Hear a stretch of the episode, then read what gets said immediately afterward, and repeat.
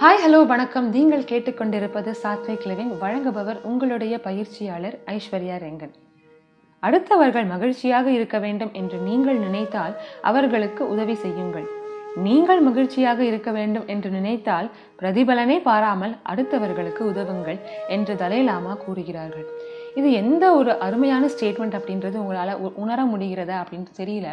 ஏன்னா இந்த காலகட்டங்களில் எல்லாருமே உதவி அப்படின்னு செய்யும் பொழுது பிரதிபலன் பார்த்து கொண்டு தான் செய்கிறார்கள்.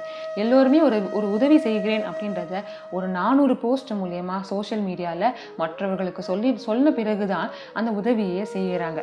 அந்த மாதிரி இருக்கும் பொழுது சில மனிதர்களும் இருக்கத்தான் செய்கிறாங்க. அந்த உதவிக்கு எந்த ஒரு பிரதிபலனுமே பாராமல் அவங்களுடைய வாழ்க்கையில் எவ்வளோ கஷ்டமான ஒரு நிலையில் இருந்தாலும் மற்றவர்களுக்கு உதவ வேண்டும் அப்படின்ற உண்மையான உணர்வுடன் இருக்கிறார்கள். நீங்கள் அடுத்தவர்களுக்கு உதவினால் ஆண்டவன் உங்களுக்கு உதவுவான் அப்படின்ற ஒரு பொதுவான கூற்று இருக்குது அது எந்த அளவுக்கு உண்மை அப்படின்றது அவரவர் வாழ்க்கையில் தான் நம்ம சொல்ல முடியும். ஆனால் நான் இப்போ சொல்லக்கூடிய ஒரு கதை மூலமாக அவருடைய வாழ்க்கையில் எவ்வளவு பெரிய மாற்றத்தை இந்த ஒரு உதவி சங்கிலி கொண்டு வந்திருக்கு அப்படின்றத நம்ம பார்க்கலாம். கதையோடைய நாயகன் மிஸ்டர் கண்ணன். அவருக்கு வயது முப்பத்தி இரண்டு சின்ன வயசுலேயே வந்து பல கஷ்டங்களையும் சோதனைகளையும் பார்த்த இந்த மனிதருக்கு வயிற்று பிழைப்பிற்காக என்ன செய்வது அப்படின்னு தெரியாமல் ஒரு மெக்கானிக் ஷாப்பில் மிக குறைந்த சம்பளத்திற்கு பன்னிரெண்டு மணி நேரம் வேலை செய்கிறார். ஒரு நாள் இரவு அவருடைய மேனேஜர் அவரை கூப்பிட்டு எனக்கு போய் டிஃபன் வாங்கி கொண்டு வா அப்படின்னு சொல்கிறாரு சரின்னு சொல்லிட்டு மிஸ்டர் கண்ணன் ஒரு ரிப்பேருக்கு வந்த வண்டியை ஆட்டோவை எடுத்துக்கொண்டு கிளம்புகிறார். அப்போன்னு பார்த்து பேய் மழை பெய்து கொண்டிருக்கிறது. தூரத்தில் போய் அந்த வண்டியில் வண்டி ஓட்டி கொண்டிருக்கும் பொழுது பார்க்கறார் தூரத்தில் வந்து ஒரு முதிர்ந்த பெரியவர்.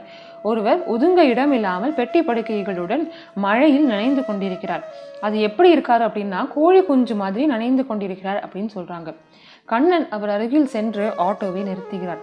என்னாச்சு சார்? என்ன இப்படி தனியாக நிற்கிறீங்க அப்படின்னு கேட்க அந்த முதிர்ந்து போன மனிதர் சொல்கிறாரு என்னுடைய பஸ்ஸு வந்து பிரேக் டவுன் ஆயிடுச்சு பஸ்ஸில் வந்த மற்ற பய பயனாளிகள்லாம் வந்து ம- ஏதோ ஒரு ஆட்டோவோ ஏதோ பஸ்லேயோ வேறு ஒரு பஸ்லேயோ சேர்ந்து அவங்க அவங்க ஊருக்கு போயிட்டாங்க. பட் எனக்கு பயணம் செய்ய எந்த ஒரு வழியும் இல்லாமல் மழையில் எங்கே ஒதுக்க அப்படின்னும் தெரியாமல் இந்த மரத்துக்கடியில் நான் நின்று கொண்டிருக்கிறேன் அப்படின்னு சொல்லும் பொழுது கண்ணனுக்கு அந்த பெரியவன் மீது ரொம்ப இரக்கம் கொண்டு சார் இந்த ராத்திரி வேளையில் வந்து இந்த ரோட்டில் பஸ்ஸும் கிடையாது டாக்ஸியும் கிடையாது. என்னுடைய ஆட்டோவில் வந்து ஏறுங்க. நான் வந்து மெயின் ரோட்டில் போய் உங்களை விடுறேன். அந்த மெயின் ரோட் மூலியமாக நீங்கள் ஏதாவது கால் டாக்ஸி பிடிச்சி உங்களுடைய ஊருக்கு சந்தோஷமாக சௌகரியமாக போகலாம் அப்படின்னு சொல்ல உடனே அந்த பெரியவருக்கு மிகுந்த ஆனந்தம்.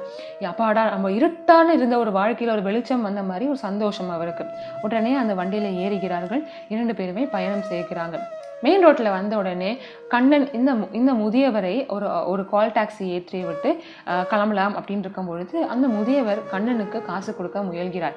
அப்போ கண்ணன் சொல்கிறார் என்ன சார் நீங்கள் இப்படி செய்கிறீங்க எனக்கு உங்களை உதவணும் அப்படின்னு நினைத்து தான் நான் இப்படி செய்தேன். என்னுடைய வாழ்க்கையில் என்னுடைய அப்பா சொல் சொல்லியிருக்கிறார் அவருக்கு அவர் கஷ்ட காலத்தில் யாரோ அவருக்கு இப்படி உதவி செய்திருக்கிறாராம். அதனால் அவர் வந்து அன்னைக்கு ஒரு நாளைக்கு வீட்டுக்கு நிம்மதியாக வர முடிந்தது. அந்த மாதிரி தான் உங்களுக்கும் உதவி செய்தேன். காசை எதிர்பார்த்து நான் செய்யவில்லை. அப்படின்னு சொல்லிட்டு அவர் பாட்டுக்கு ஆட்டோவை எடுத்துக்கொண்டு அவருடைய வேலையை நோக்கி செல்கிறார். இந்த கால் டாக்ஸியில் சென்று சென்று கொண்டிருக்கும் பொழுது இந்த பெரியவருக்கு மிகப்பெரிய மன அமைதி. இப்போதாண்டா நான் வந்து கொஞ்சம் நிம்மதியாக இருக்க முடியுது. நாம வீட்டுக்கு கண்டிப்பாக போய் சேர்ந்துடலாம் அப்படின்னு சொல்லும் பொழுது வயிற்றுக்குள்ள கப கப அப்படின்ற பசிக்கிறது. அப்பதான் அவர் ரியலைஸ் பண்றாரு நாம் சாப்பிட்டு நான்கு மணி நேரம் மேலே ஆகிறது அப்படின்னு.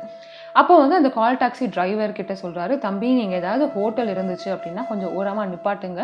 நான் கொஞ்சம் சாப்பிட்டுட்டு வந்துடுறேன் அப்படின்னு சொல்கிறாரு அதுக்கு அந்த கால் டாக்ஸி டிரைவர் சொல்கிறாரு ஐயா இந்த ரோட்டில் எந்த ஒரு கால் டாக்ஸியுமே கிடையாது. இங்கே வந்து குடிசைகளில் வாழக்கூடிய மனிதர்கள் தான் இருக்காங்க. டாக்ஸி மெதுவாக ஓடிக்கொண்டிருந்தது. சாலை ஓரத்தில் எதேச்சையாக அவர் பார்க்கும் பொழுது குடிசை ஓரமாக குடிசைக்கு வெளியே ஒரு பெண்மணி இட்லி சுட்டு விற்று கொண்டிருப்பதை அவர் பார்த்தார். உடனே டிரைவர் கேட்கிறார் என்ன சார் இங்கே சாப்பிட போறீங்க? அப்படின்னு ஏளனமாக கேட்கும் பொழுதும் அதனை அவர் கொஞ்சம் கூட பொருட்படுத்தாமல் வண்டியை விட்டு கீழே இறங்கி அந்த பெண்ணிடம் ஏழு எட்டு இட்லி வாங்கி கொண்டு திருப்தியாக சாப்பிட்டார். சாப்பிட்ட பிறகு எவ்வளோமா ஆச்சு அப்படின்னு கேட்கும் பொழுது எட்டு ரூபா கொடுங்க சாமி அப்படின்னு சொல்கிறாங்க அந்த பெரியவர் தன்னுடைய பர்சிலிருந்து ஆயிரம் ரூபாய் நோட்டை எடுத்து நீட்டுறாரு. ஐயோ சாமி இதுக்கு நான் சில்லறை எங்கே போய் கொண்டு வருவேன்? என்கிட்ட சில்லறை இல்லை சார் அப்படின்னு சொல்கிறாரு அதற்கு அந்த பெரியவர் சொல்கிறாரு நீ பாக்கி எதுவும் எனக்கு கொடுக்க வேண்டாமா? எனக்கு உதவி தேவைப்பட்ட போது யாரோ முன்பின் தெரியாத ஒரு புண்ணியவான் தேடி வந்து எனக்கு உதவி செய்தார். இப்போவும் பசியில் உயிர் போகிற மாதிரி துடி துடிச்சு கொண்டிருந்தேன். அன்னலக்ஷ்மி மாதிரி என் எதிரில் வந்து நீ தான் என் பசியை போக்கின. இது இட்லிக்கான காசு இல்லைம்மா என் நன்றிக்கான அடையாளமாக வைத்துக்கொள் என்று அவர் அந்த காசை கொடுக்கிறார்.